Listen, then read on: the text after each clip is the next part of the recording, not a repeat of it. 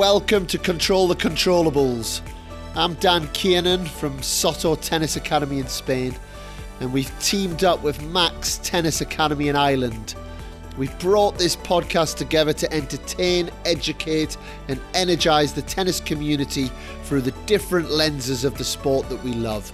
From Grand Slam champions to those at grassroots level, from sports journalists to backroom staff our aim is truly to get under the bonnet of the tennis world at all levels.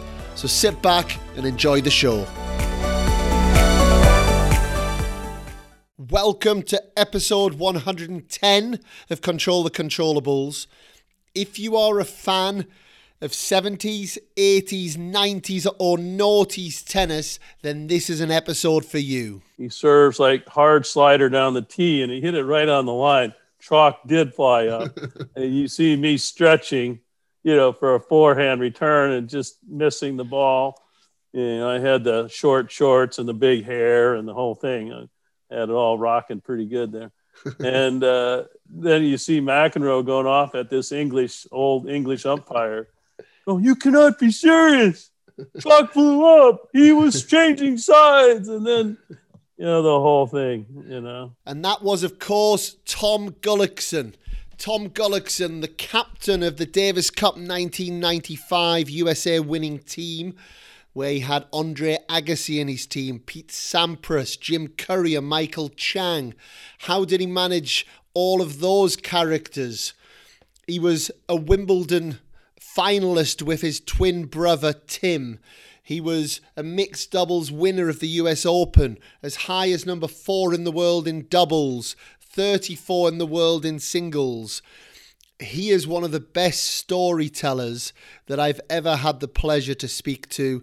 And when he's telling story after story about Bjorn Borg and Jim Courier and Jimmy Connors and Pete Sampras and his late brother Tim Gullikson, who he was so kind to share so much emotion and so many great stories about, I just sat back and listened and just was so highly entertained throughout this podcast and and I know you guys will be as well so I I would fully recommend whatever you're doing sit down get the tissues by the side up by the side because you're going to have a few tears in this one and and also get ready to laugh a lot okay so enjoy Tom Gullikson so, Tom Gullikson, a big welcome to Control the Controllables. How are you doing? I'm doing well, Daniel. Thanks for having me. It's great to have you, and I, it, I almost feel a bit guilty that we're now jumping into the the show because we've just had such a good chat there off air. I maybe should have pressed the record button a bit earlier. Well, you know, we we could have told some stories that uh, the probably the people shouldn't hear. But, uh, yeah, no, that was a good chat a good warm up. Absolutely, and and like any of these podcasts that we've done, like I said, Tom, you're you well in the hundreds here now on the podcast. It's been it's been a brilliant experience. We like to start with where the whole tennis passion started uh, back in the day. You know where where where your journey, your tennis journey started. Well, that's uh, that's a simple question, Daniel. Uh, when uh, twin identical twin brother Tim and I were five years old, and identical twins. We had it. We were bringing a lot of energy to every day. My mother was pulling her hair out, and uh, she looked right across the street, about 30 steps uh, straight across the street. There was uh, eight tennis courts and a practice wall at the University of Wisconsin uh, La Crosse. So we, we were born and raised in La Crosse in Onalaska, Wisconsin. Not exactly a tennis mecca of, of great, you know, professional players. But so, yeah, when my Timmy and I were five, my mom took us across the street. They had a summer recreation program where the high school tennis coach, Bill Baker, would would teach lessons to the kids in the in the recreation and parks uh, program. So we started chasing balls around for the kids and then naturally grabbed a racket and uh, we started playing when we were five years old. So I hit my first tennis ball when I was five and and we totally fell in love with it. And I had my uh, built-in practice uh, partner with twin brother Tim, so I never had to go scrounging around for a hit. And by the time we were eight, we were very, very good. And uh, you know, people always say, "Well, when did you turn pro?" And I, I, I have to say, I turned pro at the age of eight because two doors down from us, there were uh, seven college guys living in this like three story house. And on Friday afternoons, they had a uh, college uh, PE tennis class that would get over at three o'clock.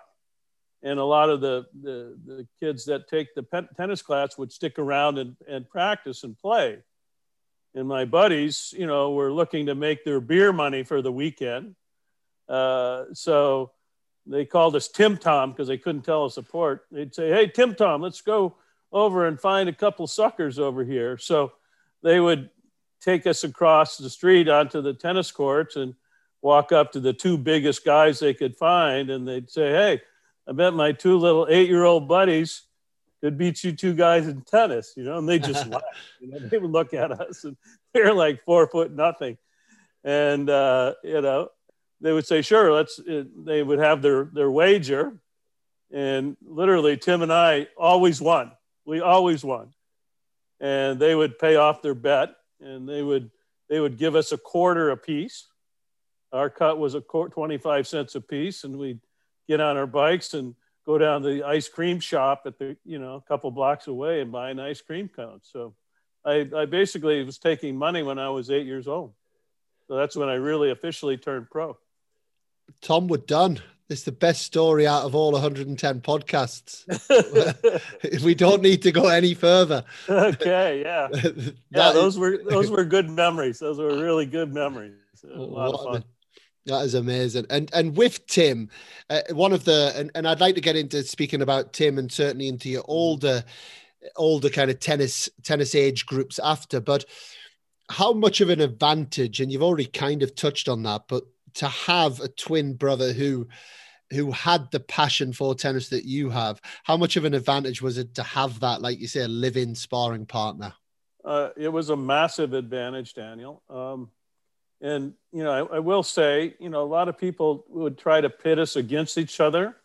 And we were so close you know being identical twins that and we were very very even growing up that we would typically in the Wisconsin state tournaments we would play in two age groups, you know, like you know, like the 12 and under and 14 and under, and I would win one and then he would win the next, and it was always worked out where we would split, right. and I think it was an unconscious thing where if I won the first one, I would feel kind of bad for him, so you know, and I wouldn't let him win, but I wasn't unhappy when he won, you know. Yeah, yeah. And uh, you know, we we kind of pushed each other and we dreamed a little bit and, and we knew there was something more in the world rather than just being in La Crosse, Wisconsin, and, and which is a beautiful town, but we knew hopefully there was something bigger and better for us. And my my father was a uh, barber and my mother was a homemaker and she kind of worked in a grocery store a little bit.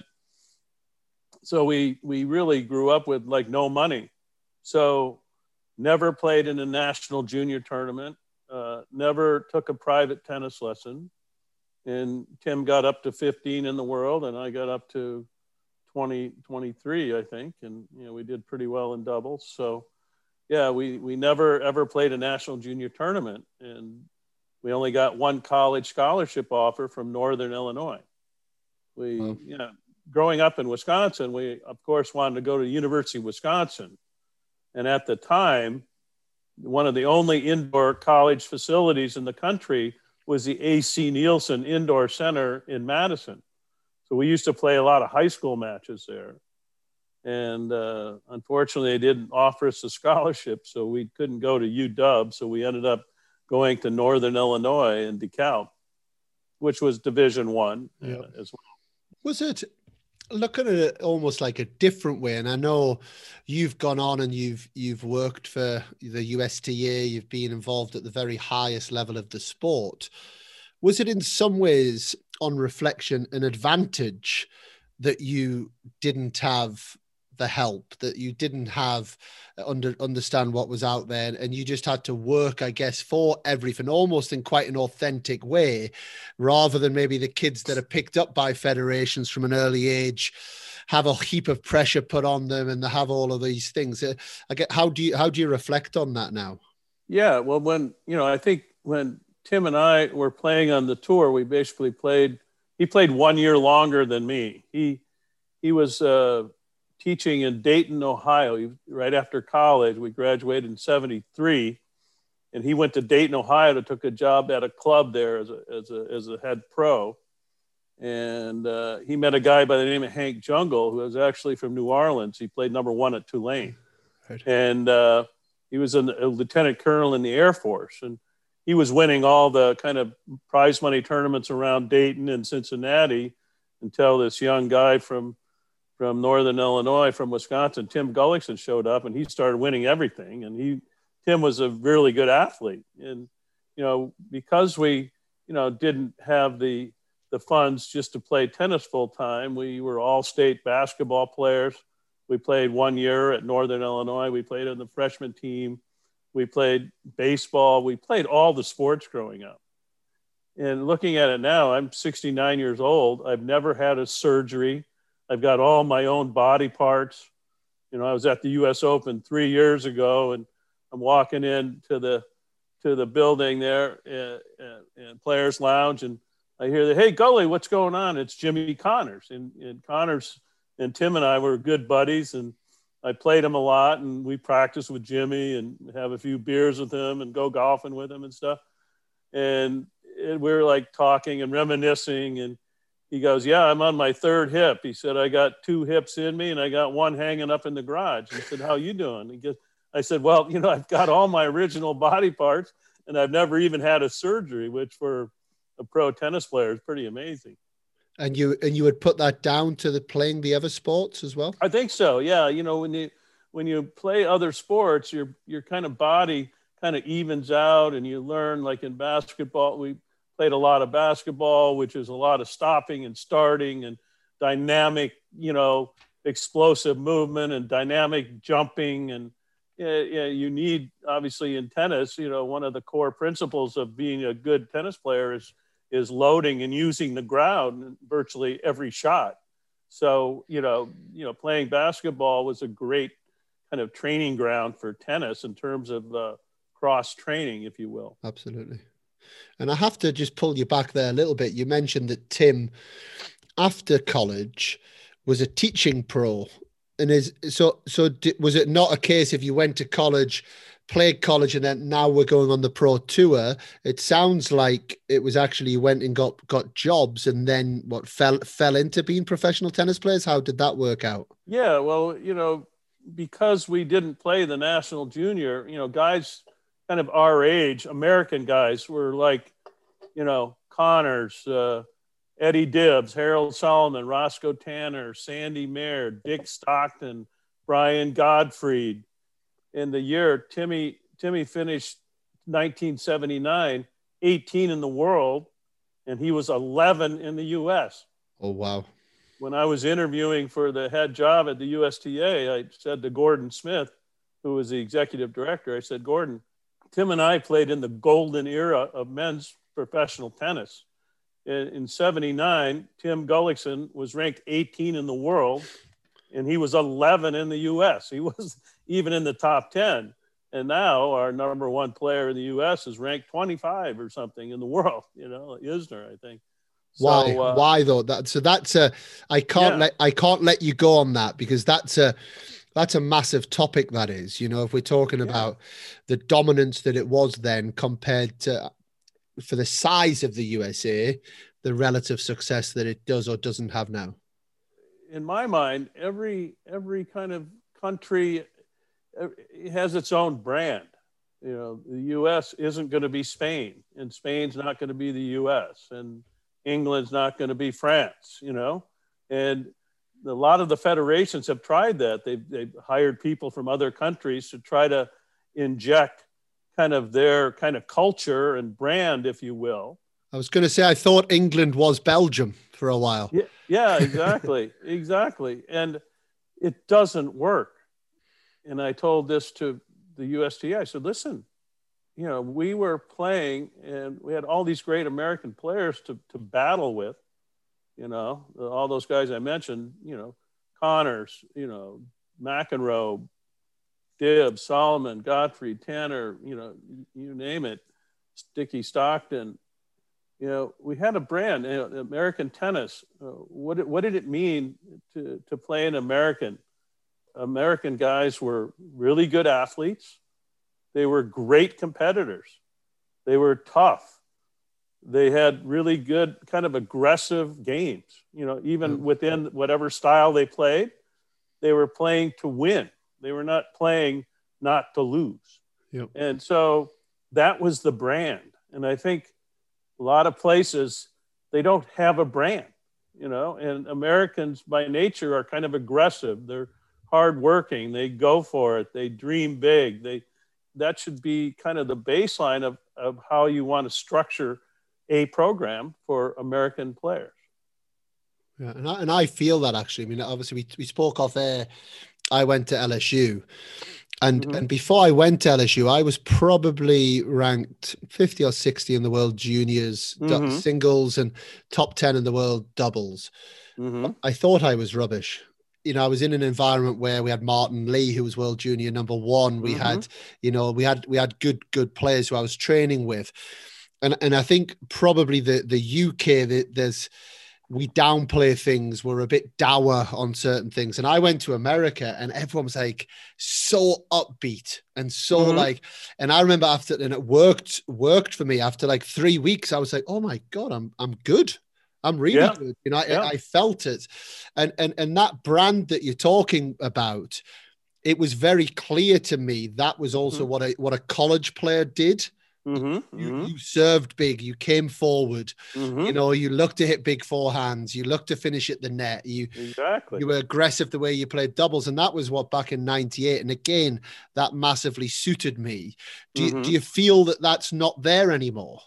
Well, I, I think people have kind of lost their way a little bit. It was interesting. I love listening to Federer and Nadal and you know, Djokovic. I love listening to all these kind of interviews and and you know I love getting the players thinking. It's one thing to watch them play and they're all amazing players, but I love the process they go through, the mm. thought process and how great their minds are. And Federer said something really interesting and he's 100% right I think the question was, well, why aren't these guys beating you now? I mean, you and and and Nadal, you know, you're 38 or 39, and Nadal's 33, five, four or five, and Djokovic is in his early 30s. These young guns should be beating you guys. You know, just like you started beating you know, the older players when you were coming up.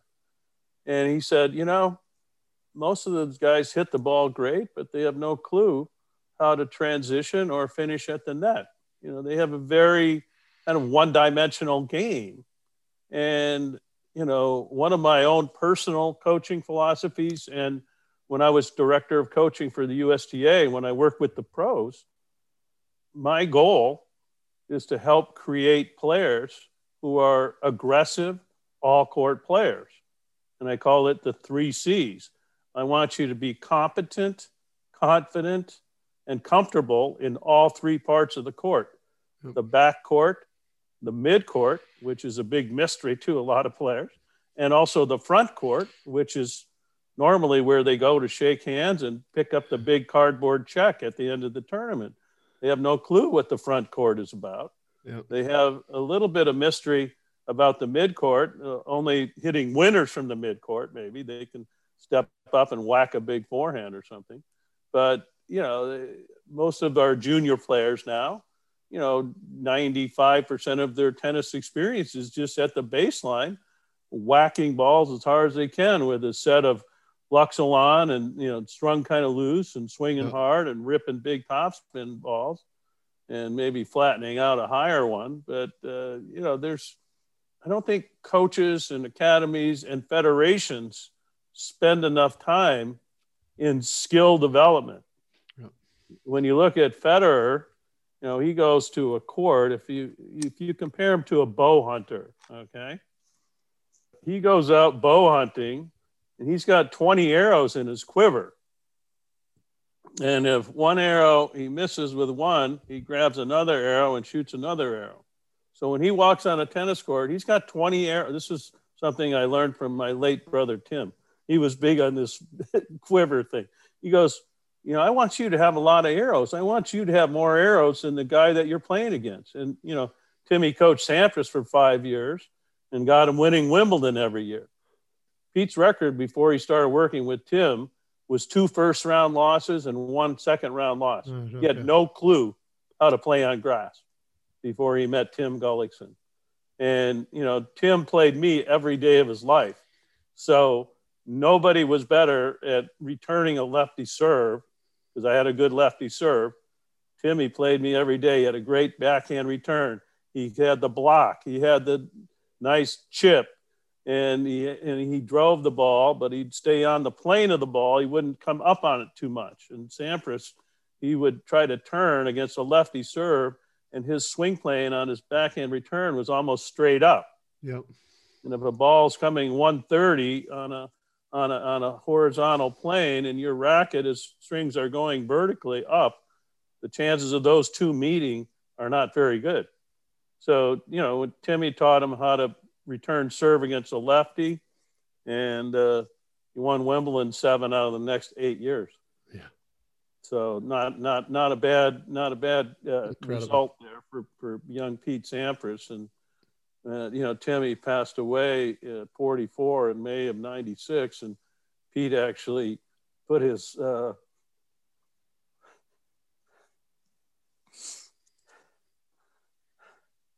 Take your time.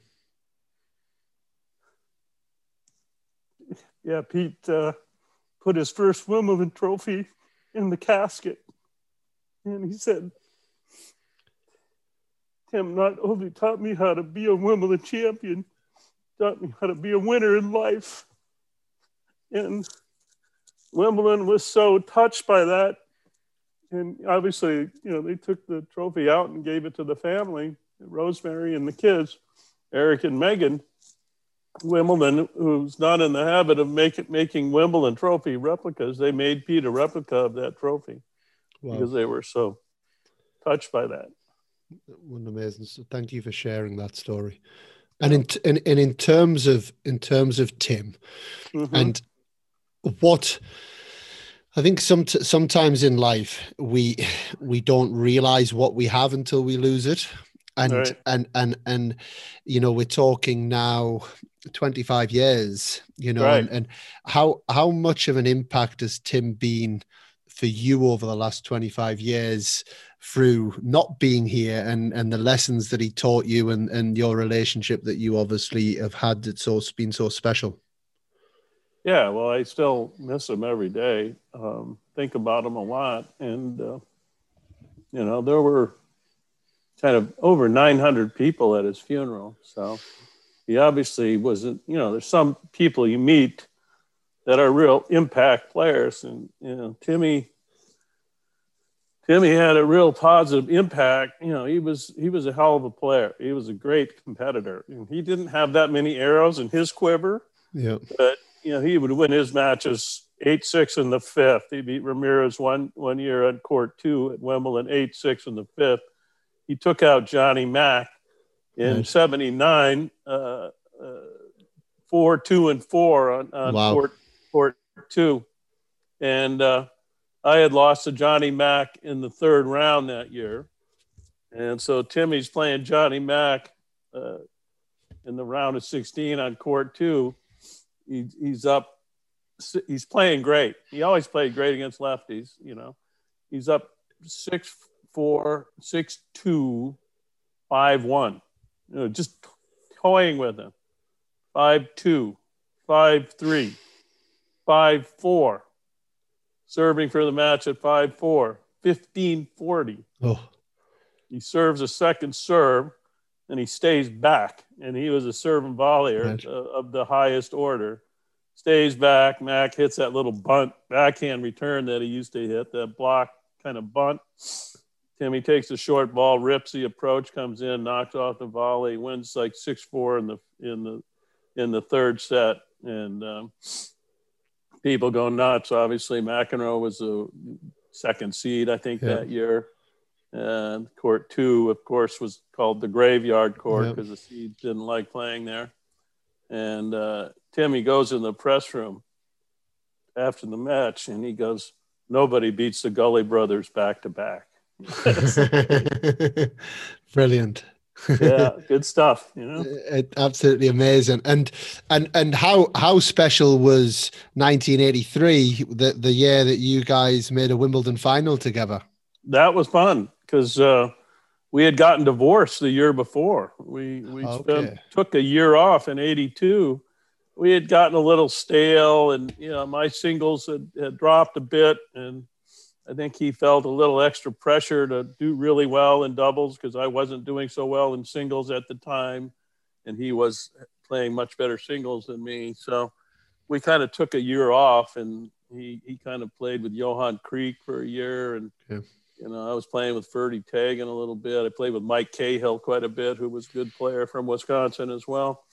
Uh, he played number one at Alabama when he went to, to college, but. Um, yeah, and that year was kind of fun playing with different players because obviously, as you know, Dan, being a, a good doubles player, you, you pick up uh, bits and pieces from everyone you play doubles with. You know, and if you can find one little nugget from everybody you play with, you know, you it just adds to your overall ability as a doubles player. And then we got back together in '83. Had a great year. Uh, you know, we won the two warm-up tournament. We won Queens and Right. We won okay. Bristol, and yeah, then yeah. Uh, and then uh, you know we ended up losing to Johnny and uh, and Peter Fleming, you know, in the final. But uh, it was pretty uh, special. You know, we're here. We are two boys from La Crosse Wisconsin, who never had a private lesson and never played a national junior tournament, getting our runner-up uh, medals from from the Duke and Duchess of Kent. You know, and Timmy looks over at me with this great smile that he had, and he goes, "Not bad for a couple of small town boys from Onalaska, Wisconsin." Amazing. So we uh, we enjoyed that. Yeah, that was great. Nobody can ever take those memories away from you, Tom. No. You know, and it's as and I know it, it is an emotive topic, and I think you know it's so lovely hearing the stories on Tim. You know, and I think everyone in in the tennis world followed followed obviously the story with Pete Sampras so closely, and if we you know we go back to 1995, mm-hmm. you know the Australian Open, right. you know when you know Pete was Pete was in tears on the court, and right how how was that moment? I guess at, at, at the time, did you know how ill he was at the time? What was? Yeah, well, he had you know, uh, unfortunately, and we had, you know, I had real fears in 94. I mean, it happened to him twice in 94. He, uh, he, he had an incident in a, in the hotel room in Stockholm where he was ordering a transport car and, uh, you know, the, the house phone in his hotel room, I think at the Grand they were staying, was on a like a plate glass table and he and he kind of had a seizure and he fell against the plate glass table and cut up his face and and he somehow you know must have passed out but he crawled out to the hallway and Bob Brett who unfortunately passed away re, you know recently who was a great guy and a great coach Bob Brett was like going to his room and he saw Tim and they you know got him to the hospital right away and and uh, unfortunately they, never checked his brain. They checked his heart and like a lot of pro athletes he had a little bit of an enlarged heart. And they thought it was some kind of a heart issue but they never really did a brain scan. And then fast forward six weeks timmy's with pete over in germany uh, at the atp finals you know. Tim's lovely wife, Rosemary, was an intensive care nurse before she became a lawyer. And he was speaking to her on the, on the phone from the hotel, and he started garbling his words. So he, she immediately knew he was having a seizure. So she hung up and called the hotel, and sure enough, they went up to the room, and he was having another seizure. So they got him to the hospital there. So he'd already had two incidents, and then I was actually with him uh, because uh, you know I was with Tim, and I think Pete was playing his second round match at the Australian. We were in the locker room, and he didn't really look good. And uh, right before Pete went out to play his second round, you know, Tim had a seizure, you know, you know kind of like a like an epileptic fit almost, or in the locker room. And, and the fortunately, the, the, the hospital is only five minutes, you know, from Melbourne Park, so we got him to the hospital right away. And they did take a brain scan, and and unfortunately, the doctor gave me the terrible news that he kind of thought it was brain cancer, and those four spots looked like four tumors, you know, but couldn't confirm that um, until you take a biopsy, of course, and take a little piece of it out. And they certainly weren't going to do that there. So I actually stayed in the hospital with him uh, for like three or four nights. And uh, the last night we were there, um, you know, Pete was obviously really upset, and everybody was upset because Tim Tim was a pretty popular guy, and uh, we were getting a lot of visitors. And uh, the night before I flew him back to Chicago, uh, the doctor said, "Well, why don't you?" Uh, Tim's pretty heavily medicated. Uh, he's not really in danger of having another seizure, so why don't you get him out of the hotel and go to dinner? So I got a, a group of very special close friends like Ian Hamilton, who was a Nike guy, who was great friends of Tim and I, and Todd Martin, uh, who was a close friend of mine and Tim's. And, you know, I coached Todd for a while through the USTA. And uh, Jim Courier, who was very close to, to, to me and Tim, and Pete. And we all went out to dinner and just to show our support for Tim, you know and uh, Pete and Jim were playing against each other the next day. Right. Okay. Clearly, they were real rivals uh, for Grand Slam titles. So you know they were friends and they really respected each other on and off the court, but they weren't exactly hanging out. They all had their own little teams, you know, that they spent time with. And uh, yeah, well, I'll never forget. We went out to the a really nice restaurant for dinner, and just Timmy was there, and just you know, everybody was just there, you know, to support him, you know. And the, the next day, I, I flew him back to Chicago, and then he had the he had a biopsy to to see what was in in there, and sure enough, it was brain cancer, you know. And then that that day, that was the day that I think Pete and Jim played in the quarterfinals. Okay.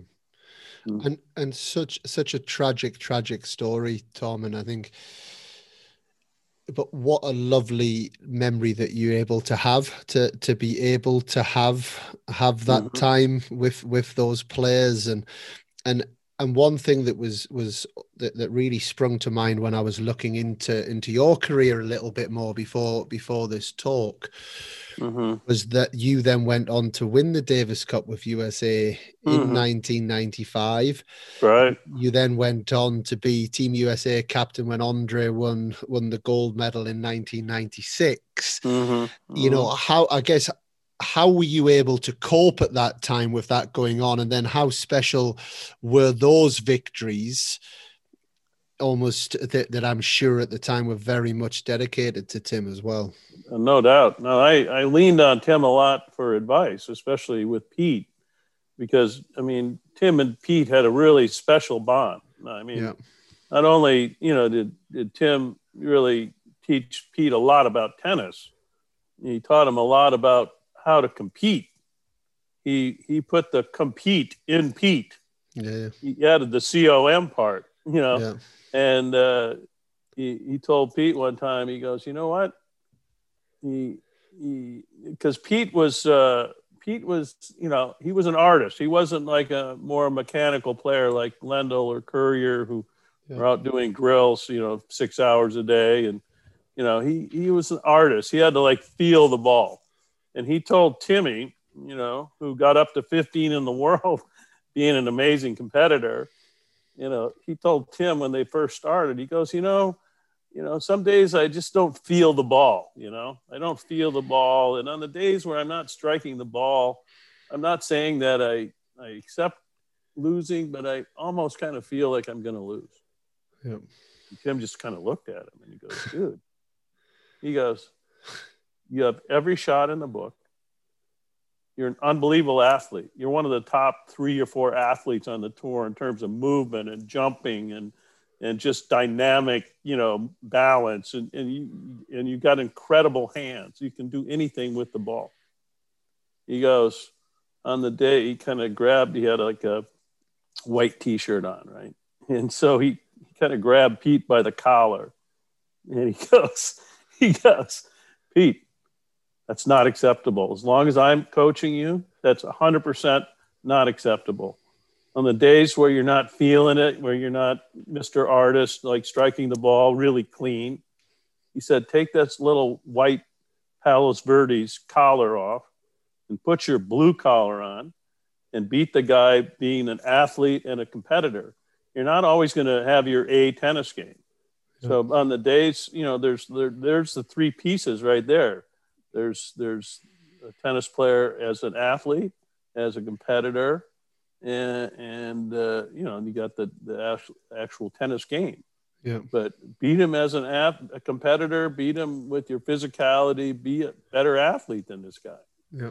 And uh, you know, Pete really learned how to compete. You know, that was one of the great gifts that that Tim added to Sampras's game, other than the technical skills of like how to return serve and how to play against lefties. I mean, Pete couldn't beat a lefty.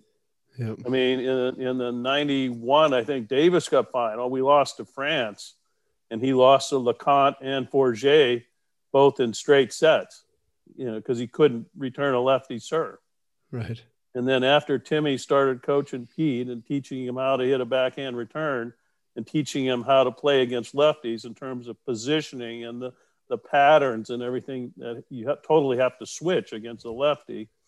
Pete's record with against lefties after that was like 45 and 0 or something, some ridiculous. Right, okay. He was like never lost to a lefty. So, so Pete, uh, you know, Timmy taught Pete a lot of lessons, you know, just tennis lessons and then off court stuff as well. Tim treated everyone the same. He would teach treat Leo, the locker room guy at Wimbledon, the yeah. same as Phil Knight, the CEO of Nike. Yeah, yeah. He had a had a nice word for everyone. Lovely for other for everyone else to hear those stories, Tom. And I know that they haven't been easy stories to tell, but you know, I think I think for for people to be able to hear those stories and and the impact that Tim has had on had on so many, you know, is is is just incredible. And and I just, if you don't mind, just one one more thing to delve in on that of one, what you said. I, in terms of teaching a backhand return. Mm-hmm a backhand return is a backhand return, I guess. It's a skill that mm-hmm. I'm not saying it's easy, but right. the ability to teach someone to be able to compete, mm-hmm. it's it's almost like the the the holy grail of of being mm-hmm. a coach, you know. So right. so how how do you how do you or how did Tim teach the ability to compete? Well, I, I think I think uh, when Timmy was working with Pete. You know, Pete. You know, Pete was such a talented player. He he had different gears, and I would say all great players have gears. Like, say, yeah. if I'm an average player or you're an average player, very average. You, you know, we we try to play as well as we can for as long as we can. Yeah. But you know, like Agassi really described Pete perfectly one time he told me we were at Davis Cup or something, and he goes, you know, playing Sampras. He said, I, he said I could be winning my serve at love or 15 every time. Yeah. And then all of a sudden, at five six in the first set, I'm serving to get into a tiebreak. You know, I miss my first serve, and he chip charges and knocks off a volley, and then he hits a running forehand. You know, screamer you know, down the line for a winner. And, and all of a sudden, he's very interested in my service game all of a sudden. And he ends up playing a great game and breaking me. And he holds easy to first game, and then he breaks me again.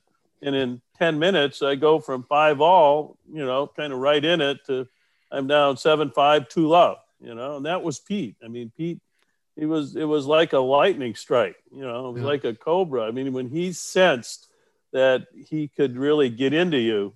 I mean, he had that that that terrific gear, and uh, probably the the best thing, the best story I could tell about that with Pete was Davis Cup. When I was captain, I had the privilege of being the captain for six years, and obviously, I, I had Sampras, Courier, Chang, uh, uh, Todd Martin, Agassi. uh, Agassi. I had three number ones, a number two, a number four. But as I told the guys after we won, at the end of the day, it all came down to coaching. You know, Yeah. they had no talent. But but but Pete was playing. Uh, we were in the semis of the Davis Cup. It was right after one of the U.S. Opens that Patrick Rafter had won because he won back to back U.S. Opens. And Pete and Rafter always had a little personal thing against each other. I don't know. okay. They always had a little edge to their relationship. And Pete kind of considered the U.S. Open his tournament because he did win it like five times, I think. So Rafter just won the Open. We're in Washington, D.C., playing Davis Cup for the first time ever in our nation's capital. And uh, he's playing uh, Rafter, uh, and we're up 2 1 in the match because he had beaten Philippoussis the first day. And we were up 2 0 in singles, and then we lost to the Woodies in doubles. So he's playing Rafter, and we're up 2 1. And, you know, Rafter's playing amazing. Talk about an athlete serving and volleying on a 107 kick serve, you know, diving volleys, backhand overheads, you know, stretch, flick, you know, whatever. topspin volley. That was that. Well, yeah, no, I mean, you know, it was ridiculous those two years he won the Open. What an athlete coming in on everything, and virtually every and end, was ending in a winner. Pete had multiple break points. He was up a mini break in the tiebreaker, and he ends up losing the tiebreaker like nine seven or something. And Pete, you know, you know, everybody's different in Davis Cups. Some guys like to talk, some guys don't. You know, the, but Pete kind of sits down, and I, I said to him, I said, Pistol, I said, you know what? Rafter's sitting over there right now, realizing he's incredibly lucky to, to have won that set. I mean, he had all the chances, he had all the break points. He made he made some amazing shots. You played well on a lot of the break points. You're up the breaker. He kind of hits a let court passing shot. You know what? I said, You're this close to blowing this guy out. So I said, If you could just raise your level, raise your intensity level at the beginning of the second set, you could blow this guy out. And he just said, Okay, 6 1, 6 2, 6 4. Wow. And, you know, shakes hands. Newcombe, who was very gracious, we were talking, you know, he just congratulated me, but we were talking over a beer at Wimbledon a couple of years later. And he said, Gully, what were you saying to Sampras on that changeover? You know, I said, well, I, I was saying, you know, that Rafter probably felt he was really lucky and uh, if to, to win that set and, and uh, you're playing great tennis if you can just up your level and your intensity level a little bit you can blow this guy out and i said what were you telling rafter at that same moment he laughed and he goes i was telling rafter i said listen you know you got kind of lucky to win that set so you know he's going to be coming at you pretty hard because Yeah. uh, he had all the chances. So you better up your level because you know he's going to be coming at you. And sure enough, Pete did. And and Newcombe did say to me out right after the match, he goes, "Gully, I had no idea how intense Sampras was. Right. Okay. 'Cause everybody thought he was this real shy kind of guy. You don't win 14 Grand Slams without intensity." Absolutely. And he goes, you know, I'm typically watching Sampras play from a broadcast booth because he did a lot of TV for Australian TV. He said, I'm up above the center court, wherever, you know, watching, and you don't see the little things, you know, Mhm. like, for example, like when he's serving and volleying, Pete would hit a big serve and come in and hit the return. He'd let it go, and Pete would just kind of go, he'd like blow it out, like just little stuff like that. That's kind Yeah, of yeah. fun. And uh, yeah, uh, you know, Timmy really added that element. I think he, he, Pete really kind of embraced that he was this athlete and he could outcompete somebody. And it, it, I don't think it had ever occurred to him because he was he was kind of in that purist kind of ball striking school. Yeah, yeah. Timmy really brought that out in him and, and kind of gave him a different uh, way to win. When you know, like Tiger Woods would say in golf, you know, I won with my C game and piss everybody off, right? Yeah, yeah. You know, Pete could win when he wasn't playing his best, and that's yeah. a real art and that's a real skill. Yeah. He was just incredible at finding a first serve as well, mm-hmm. wasn't he? And that uh, that is that come from his confidence? Does that come from his his inner belief? Does that come from maybe taking a little bit off? Does that come from years of practice? Where where did well, that skill you know, come a, from? A, he's got great technique. You know, yeah. like I said, competence comes first. You yes. can you can try certain things, uh, and you have to have a, a, a, a huge dose of self belief, like you said, but you also have to have a lot of courage or a lot of balls, if you will.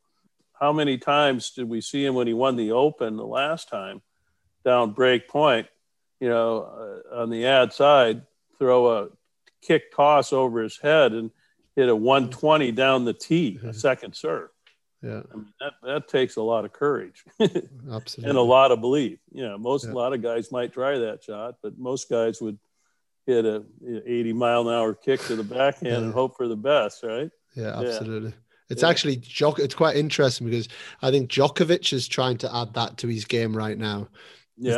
That, that that big second serve down down the tee. You know, it's you know these these the the best these best players. They're always adding these other and they've always got the courage to to be able to put it out there and I go back to a comment you made at the start which actually we have soto tennis bracelets that have this very saying on which is play to win you mm-hmm, know that mm-hmm. Eh, eh, you know once you get into the business end of these big big tournaments you better yeah. be playing to win and not playing not to lose at that moment well, there's no question yeah, tim and i were on a practice court with pete one year at wimbledon and we were talking about this very subject that you just mentioned. And you know he he said to tim and i he said you know what? I hate to lose but i'm not afraid to lose. Yes. And the translation is he always played to win. Yeah. And lesser players who have a little fear or a little courage they don't play with the freedom and the absolute conviction of i'm going to play my game and I'm going to execute at crunch time. You know, a lot of mm-hmm. people can execute when it's one all in the first set, but when it's five all in the tiebreaker and you have that exact same shot that you hit at one all in the first set, can you hit that shot at that time? Yeah. Yeah. I have to ask you as well. You when you're talking about Davis Cup, three world number ones, world number two, and and then as you've also said, you don't get to that ranking with having without having a pretty strong character, personality. Sure, yeah. How how did you manage all of those personalities and characters at the same time? Well, you know, everybody's different. You know, it, it, it's really for me as a coach. What a great living laboratory to be the Davis Cup captain for six years yep. and have all these great players. And I learned a lot from every player. And they all practiced different, they all had different thinking, they all had different things they liked to do. And I would always kind of cookie cut each practice and each preparation week for that specific player. I didn't try to mold them in the way I'd like to practice if I was out practicing, like, for example, for myself. Yeah. And one day we were in in Holland. We were playing Rotterdam on a pier in, in Rotterdam, and I had Courier and Sampras playing singles, and Richey Reneberg and Jared Palmer, who were an excellent doubles team. And Holland had Richard Krajicek and Jacco Eltingh and Haarhuis and uh, uh, the other guy who was pretty good. He had the sweet one-handed backhand. Uh, tall guy who was ranked 20 something, 20 in the world or something. but he couldn't hit a second serve, thankfully. But um, can't remember his name. Oh, Sjeng Schalken. That's the one. Yeah, yeah. yeah, he was a, quite a good player. But anyway, great tie. And uh, Courier, you know, was a real workaholic. Unbelievable. I mean, he loved doing two on ones. His preparation for Davis Cup was he liked to get up early. He was an early riser and he would take the early court time and we would do two on ones for two hours. And, you know, I didn't have to say anything to the pr- practice partners because he would bark at them if they were missing too much or they weren't very focused. So it's like, great, Jim's playing and he's coaching too. So I don't have to say anything. They were all afraid of Courier. They like, shit, oh shit, I missed a ball. Sorry, coach. You know? And, you know, so one day we're there on the center court there on the pier and and Sampras is going to play at 11. He's going to practice, and he would typically only practice for like an hour, you know. So he's watching Courier. He comes up about 10 minutes to 11, and Jim is just grinding the two on ones. And, you know, Pete's just looking at him and going, you know what? He said, I have so much respect for Jim. He said, there is no way I could put in half the work he puts in to stay at the top of the game you know, so Jim's practice, he, he'd do two hours of two on one in the morning. In the afternoon, he'd like to play like three sets. And then he would go to the gym after that and just tear up a treadmill and lift weights and everything. And then on Wednesday, about lunchtime, you know, I'd be walking past Jim and I would say, Hey, Jim, you know, have you ever heard of the concept of tapering? And he would just laugh, you know, oh, tapering, coach. Yeah, I got a cap. You know, they called me cap. I got a cap. That's where you kind of wind down a little bit so you actually have something in the tank for your first match on Friday. Yeah. And you know, Sampras would, you know, he'd practice for an hour in the morning and and uh, he'd hit down the middle, kind of feeling the ball. And you have to hit it within two steps of him, otherwise he wouldn't run after it, you know. So I had the practice partners. I said, two steps on either side. He's a two stepper in the warm up. yeah. You know, play down the middle, hit it to him. He gets a nice rhythm going. He'll take a few volleys and he'll play a few games, and that's pretty much it. I'm good. Yeah. I, I, I, got a feel. And then Agassi would, Agassi liked to talk and he liked to bring energy. You know, he, he brought a lot of energy to the practice court he get a, a good warm up, and Gilbert would be there sometimes, you know, talking all the time, and and uh, and Agassi liked to play like three baseline games to eleven, and he'd look at the practice partner, you know, some guy ranked 200 in the world or something, and he'd go, "You want to play play for 100 bucks a game?" And the guy would look at me and I got, don't worry, I got you covered. You know, yeah, yeah. the USTA gave me a little slush fund for the, for the, for the funny money, you know? Yeah. Yeah. And in fact, it, it was funny. They used to give, they used to give us, uh, you know, some cash. You know, they used to give me and, and the, and the four players and the two practice partners an envelope with some nice cash in there.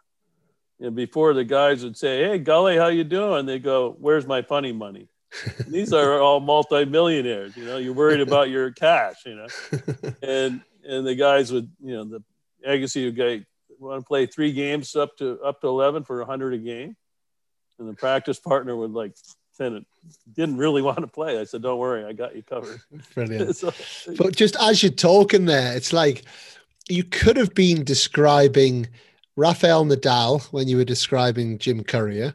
Mm-hmm you could have been describing Roger Federer when you were describing Pete you know, mm-hmm. and that's and that's something I've been very I've been fortunate to experience firsthand mm-hmm. just with players I've coached who mm-hmm. have practiced with Nadal and practiced with Federer.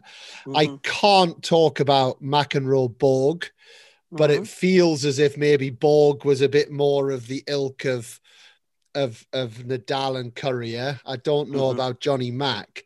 I guess you've as a player than as a coach, you've seen so many eras now. Right. It, what what are the similarities between the eras, and yeah. what and what are the big changes? Yeah, I think I think the first thing I want to say is that I think champions in any era would be champions today. Yeah.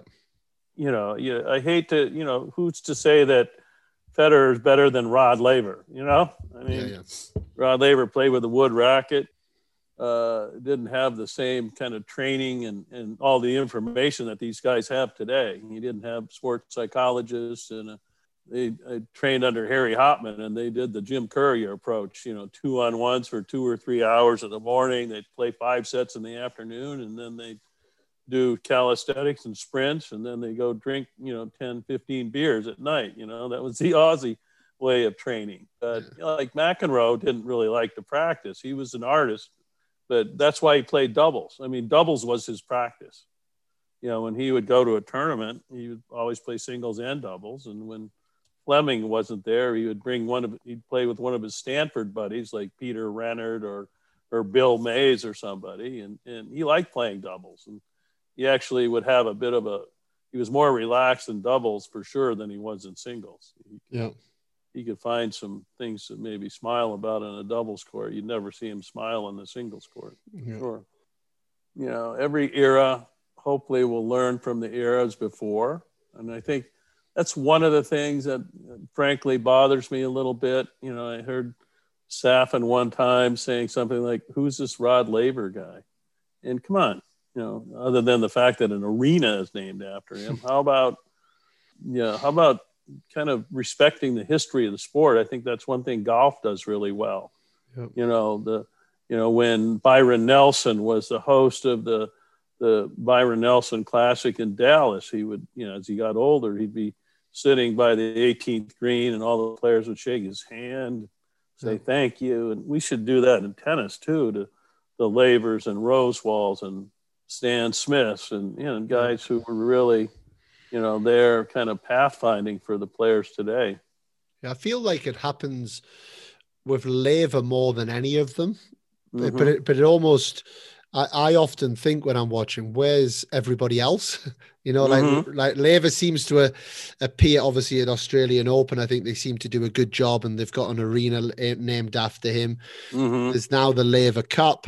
There, there, there, there, seems to be quite a bit around Laver, but it, it, exactly that. I, I think it's really important, and I, I've got an academy and mm-hmm. we so what we do is we we put our players into different teams and mm-hmm. we'll we'll use greats of the game as the team names, and it's mm-hmm. and it's amazing how many of them are like, oh, "Who's that?" So so then right. the first the first thing they have to do is they have to research right. the player and they have right. to present on their player nice. Because, nice. because we have to respect the sport. If we don't respect oh, yeah. the sport, what have we got?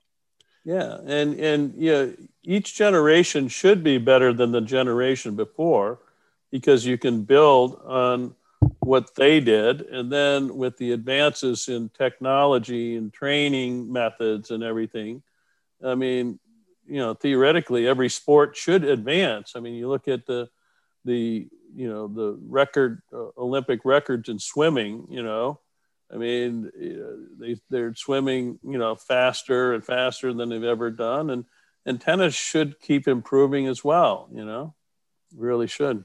Absolutely. And to move you into the federation, and I know you've worked at the USTA, spent a lot of time at the USTA. Mm-hmm. One thing I'm really curious on, and we've we've talked quite a bit on this today, is around the the individuality of of the sport you know mm-hmm. and like talking about the difference in training the difference in communication styles so then when it comes to a federation how does a federation get it right because i guess I'm a believer that systems as such don't work because it's too generic. So, first and foremost, what do you believe a federation like a USTA, what do you believe that their fundamental role is within player development?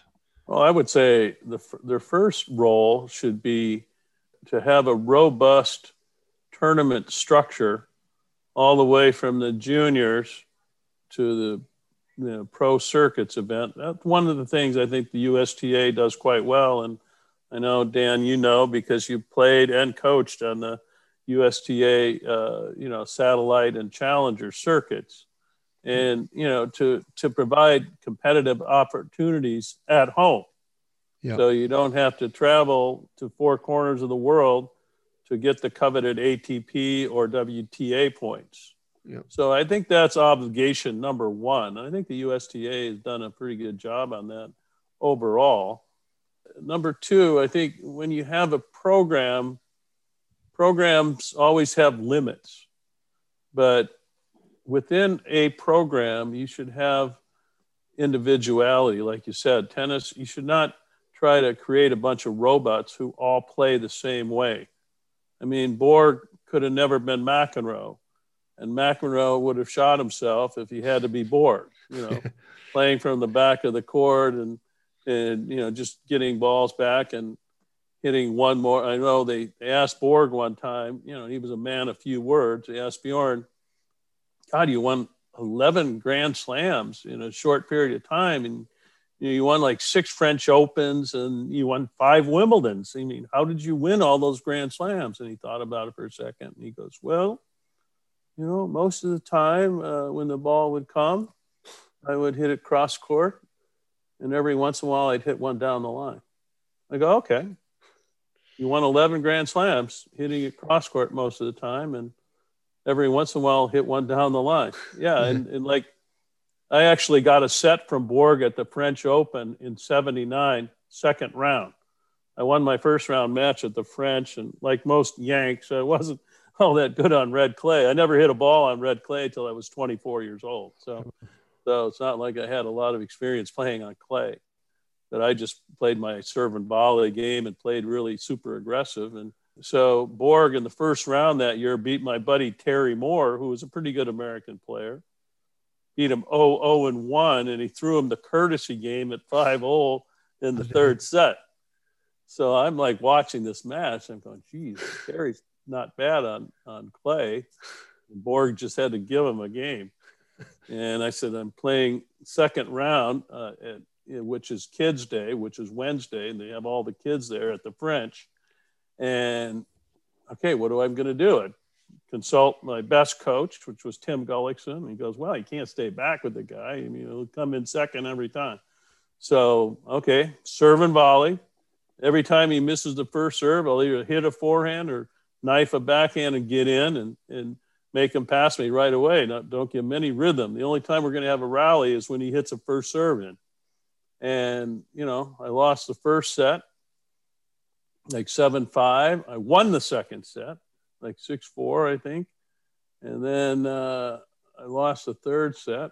And uh, you know, after the third set, at that time, if one of the two players wanted a ten minute break, you could take it. And I'd already changed, you know, shirts like five times, and and Borg's not even sweating. You know, I mean, his resting heart rate was 38. Right. Yeah, I mean, the guy was so fit and he was incredibly fast. He was like a 10 100 meter guy, you know. So I immediately said, "Yeah, I need the break." So uh, you know, I run into the locker room there and shower up, and he's just literally sitting on the bench with Bergelin. They're not saying a word; they're just sitting there, and I swear the guy hadn't even broken a sweat yet. And he ended up beating me like six four in the fourth, but you know, I got a set from him on red clay. That was my career highlight on the clay. Didn't you beat him once? I beat him once indoors in Miami, yeah, okay. indoor tournament, yeah. That's uh, that's a nice yeah. story to have as well. That was a nice. That was a nice win. Yeah, I beat Borg. I, I beat Edberg twice. I beat Nastase a few times. Yeah, I, I beat Connors twice. Those were good wins because Connors didn't give away anything. Yeah, I'm sure. At, at any tournament, yeah, you don't win 109 tournaments uh, by not being an amazing competitor. Talk about a competitor. I think Connors has to go down as one of the greatest competitors who's ever played the sport, male or female. Incredible. And how, how good was Borg? Because he stopped at 26, didn't he? 26 Borg, with 11? Borg moved unbelievably well. Uh, okay. He had a very heavy forehand. His forehand was very good he kind of drove it. He had some topspin on it, but he, he could he could drive it. Uh, his backhand he shanked a lot, but it always went in. His backhand was a little flippy, yeah. but he, he and he could slice, and he had a very good first serve. Second serve was pretty hittable, and when you would come in on him, he had every passing shot. He had cross court, he had down the line, and he had topspin lobs off both sides. So, you know, when you come in against him, you better come in in a good shot. Otherwise, know, that's why the matches with he and McEnroe were great because McEnroe was an amazing attacker, and Borg had great, you know, passing shots. And but but the the nice thing about playing Borg is he lets you play. He stood pretty far back in the court. Yeah relative to McEnroe and Connors. You know, they were both up on the baseline. Yeah. You know, McEnroe coming in is whenever he could, and Connors playing very aggressive baseline tennis from right on the baseline. You know, yeah. and Borg stood further back to return. So the nice thing about playing Borg was he he gave you time to play. You never felt rushed.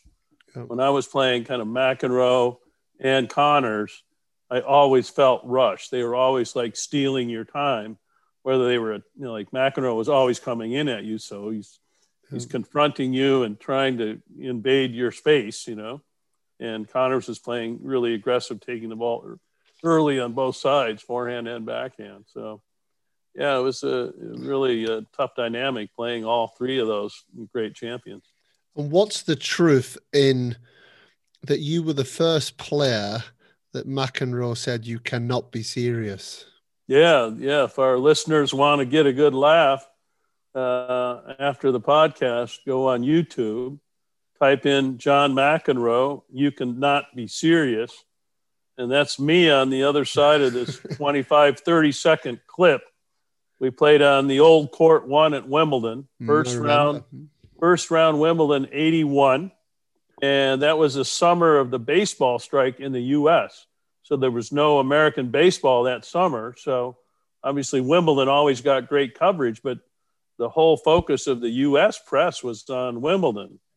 And, you know, we had a tight match. The first two sets, I lost like seven, six, seven, five. And I, I had five set points in, in the first two sets. So I could have been up two sets to love. And it was like two all in the third. And, uh, the clip is uh, I think he's serving on the on the uh, deuce court. He serves like hard slider down the tee, and he hit it right on the line. Chalk did fly up, and you see me stretching, you know, for a forehand return and just missing the ball. You know, I had the short shorts and the big hair and the whole thing. I had it all rocking pretty good there, and uh, then then you see McEnroe going off at this English old English umpire. Oh, you cannot be serious.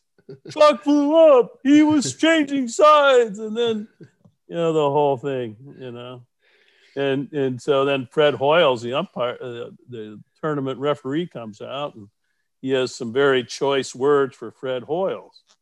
You know that I couldn't repeat uh, on this podcast, and uh, you know that was a year I think yeah, yeah. We were Timmy and I were divorced that year. We weren't playing doubles. So Dennis Ralston had asked me to play doubles with him, and my my wife at the time, Julie, was going to have our second child. You know, any day, any day now. And I kind of stupidly told Dennis, "Yeah, I'll play doubles with you." And Dennis Ralston was there, kind of mainly coaching. He was like coaching like Stan Smith and Gottfried and Stockton. He had like three guys he was coaching. And so, you know, I lose the third set, six three, and lose the match. And you know, then I, I said, what am I? You know, I got to get home to be with my wife when she has our second child. So, I find Dennis Ralston. I said, hey, Dennis, you know, really sorry. I, I need to pull out of the doubles. I need to go home and be with Julie. You know, she's going to have our second baby any day, and I don't want to miss it so he goes, "That's fine. You know, I'm doing all these this coaching. Uh, you know, that's good. Good luck with uh, Julie and the baby. Give her my best and all this." So, at that time, you had to go to the referee's office to officially pull out of the tournament. Okay. You know, and old Fred Hoyles was just on uh, court one yesterday at Wimbledon. So, I go in to pull out of the doubles and uh, walk in, and Fred's sitting behind his desk there, and uh, I said, "Hey, Fred, you know, I'm pulling out of the doubles. Uh, I've already talked to my partner Dennis Ralston. He's fine with it, and and my wife Julie's going to have a have a baby any day now. And I don't want to miss it." And old Freddie looks up at me and he goes, "Well, Tom, you know, I could fine you for because you're not sick or you're not injured. And I kind of absorbed that for a second. Uh, I said, Well, Fred, you could find me, you know, for going home to be with my wife who's having a baby. I said, but I could also tell the press what McEnroe called you on court number one yesterday, also. and Fred looked up at me and he goes, Have a nice flight home. Give my best regards to, to, to Julie and good luck with the baby. I go, You're going to find me for pulling out, uh, you know, to go home and be with my wife who's having our second baby, who turned out to be a beautiful girl. Christie, and uh, you, know, you should have defaulted McEnroe for what he said to him on center court or on court one that day. So well, I called Freddie. I called Freddie's bluff. You know? I hope you get commission from McEnroe because if you'd if you'd put your hands up and said, "Look, it was on the line. It was on the line," we right. would have never got the "You cannot be serious," which must have made McEnroe a lot of money over the years. That that well, comment. Hey, Danny, there's no doubt. I mean, I, I mean, they got this national car rental uh, commercial over here on the states where where McEnroe's walking down with a, a, a car an, an, agent. You know, they're walking out in the parking lot outside, and McEnroe looks up and you cannot be serious. I can choose any car in the aisle. You know.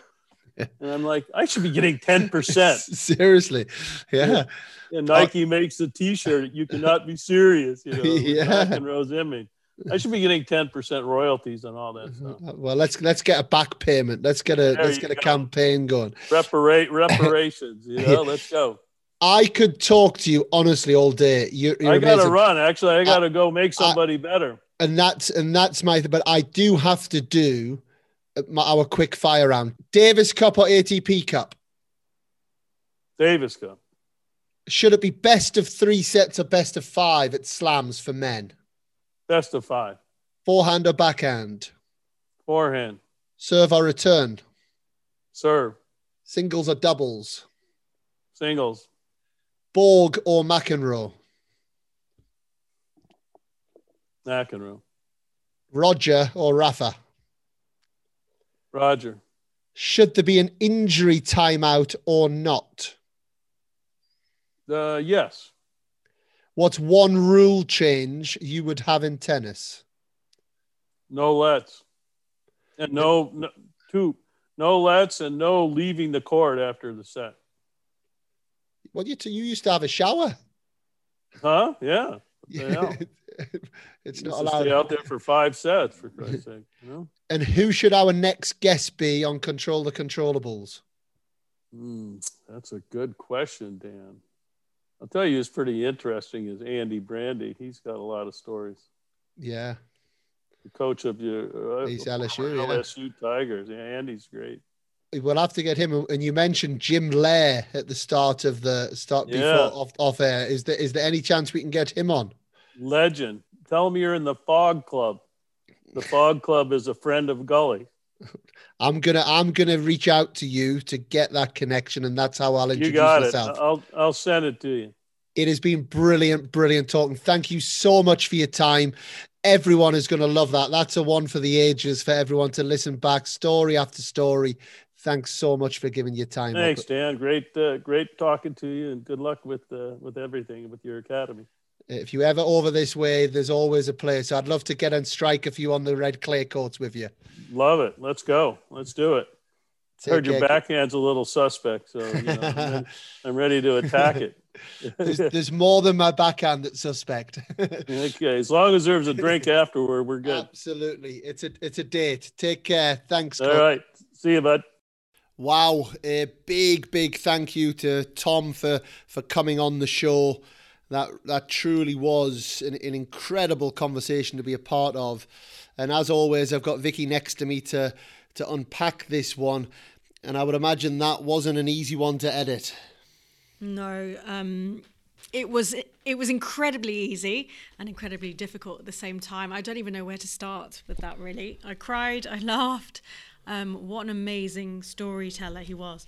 Yeah, and, and that would be, I guess, my number one takeaway. Actually, what a what an incredible man he was, and you know, for him to, to come on the show, it really was an honour for him to share such heartfelt stories about somebody who obviously has never left his side and his brother Tim. And for him to open up like that, for him to to bring story after story, not only about Tim, but about himself and about his, his tennis world was was a real treat. And yeah, and, and I guess it goes back to that thing again. It's it first and foremost be a good person. You know, he's had he's had massive success as a tennis player, but also as a tennis coach. And as we saw, you know, managing your Sampras, your Agassi, your Chang, you know, your Couriers. You know, these difficult characters who are number one in the world, but he's able to do that because he's just a good, decent human being. So, uh, no, a real a real pleasure to have that conversation. I found myself yesterday telling so many stories that he talked about to my friends. And then he said this. And then he was the guy that McEnroe played when he said, You cannot be serious. He's just been involved in so many amazing moments in US tennis history, really. He has, and and I actually sent him a voice note, and we we've had a couple of messages since the since the episode, and I and I thanked him because when I've found when I've been retelling the stories, it's almost as if he's passed on the emotion to me of the stories. And I think that is the sign of a good storyteller. You know, yeah. I, I was with him everywhere. And, and when I then went to tell those stories as well, you know, I found myself welling up as if I'd been in his position, you know, and really, really powerful the way that he did it. And also very powerful the way that him and his brother came from pretty much nothing. And I, I love that story about how they won the money, you yeah. know, with the local the local university boys, and and managed to to make it to the top of the world without any coaching. You know, incredible. Surely that couldn't happen in this day and age. No individual tennis lessons and reaching the heights that they did. I think it's it's it's a it's a big challenge. I, I definitely think things have become a lot more professional. The game's advanced in, in lots of ways. But I think it does bring home to me getting that balance, you know, and having that balance of valuing every time you go onto the court and valuing every ball that you do hit. And I think we do live in such a structured society now that it's almost like oh, I'm just playing tennis again, you know, and almost going through the motions because that's just what that's what I do on a Tuesday night. Whereas I would imagine those boys growing up, they were finding ways to get onto the court and every time they did get onto the court then it was it was special and, and that ability to then put that energy into every single ball that they hit and you know maybe there is some lessons to learn but no in, in answer to your question i don't think it happens without any coaching or without any structure however maybe we do all need to try and find a bit of a balance on that but the fact that there was two of them, I mean, that must have been such a big advantage. They've got a, com- a constant competitor all the time they're trying to beat. Yeah, well, you would know that. I mean, you played tennis with your sister. Did was that a, was that a help or a hindrance? Well, I was the oldest one, so it was probably I was probably the target for my sister. But um, she's yeah, she's the only person that I've ever played against and knowingly cheated. I changed the score. She won the first set six four, and she went to walk to the net, and I went, nope, it's juice, knowing that we'd have to go back to a score that we agreed on. Yeah, that was shocking by me. I didn't admit it many years later, but she. Uh, is that is this an is that an is that an exclusive? well, I'm certainly not condoning it. It was terrible by me, and I apologise again to my sister Louise for taking that moment away from you. You won that set fair and square. She didn't win another one though. It's definitely an edge. I think sibling rivalry is is a benefit always. I think I think, but um, yeah, she pushed me. I did not want to give her anything, so I'm sure I pushed her to get better and she pushed me to kind of keep ahead.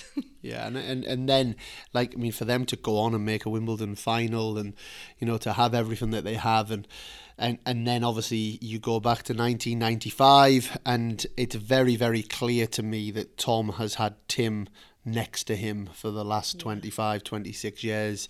He's still there with him every single day. Uh, it's obviously it was a tragic loss at the time but they, they certainly have an incredible special bond yeah, you could certainly feel the love and respect and, and admiration he had for his brother Tim. He told some lovely stories about Tim, didn't he? I uh, was actually trying to explain the other day about that moment when Sampras was crying on the court in the quarterfinals of the Australian Open against Jim Courier. I love that story that Tom said about that they were out together the night before for dinner, before they played the match, um, to show their support to Tim. Um, I'm sure many of you will will remember that moment when Sampras was crying on court and how. I mean, he wasn't just crying, was he? He was sobbing, and uh, the commentators at the time didn't know why. I remember so vividly watching Sampras um, at the back of the court serving. I'm sure he still knocked down some aces, um, and also at the change of ends, sitting in his seat just sobbing. And I don't know if you remember, but Courier actually checked to see if Pete was all right and offered to come back the next day to finish the match. Um, Sampras obviously declined and uh, came back from two sets to love down to beat Courier in five. That was everywhere at the time, and um, it was lovely to hear kind of the background to that story. No, it was, and and and to to move into my last thing, I've had a few people reach out to me about the David Mullins podcast, and I know I had quite an emotive rant.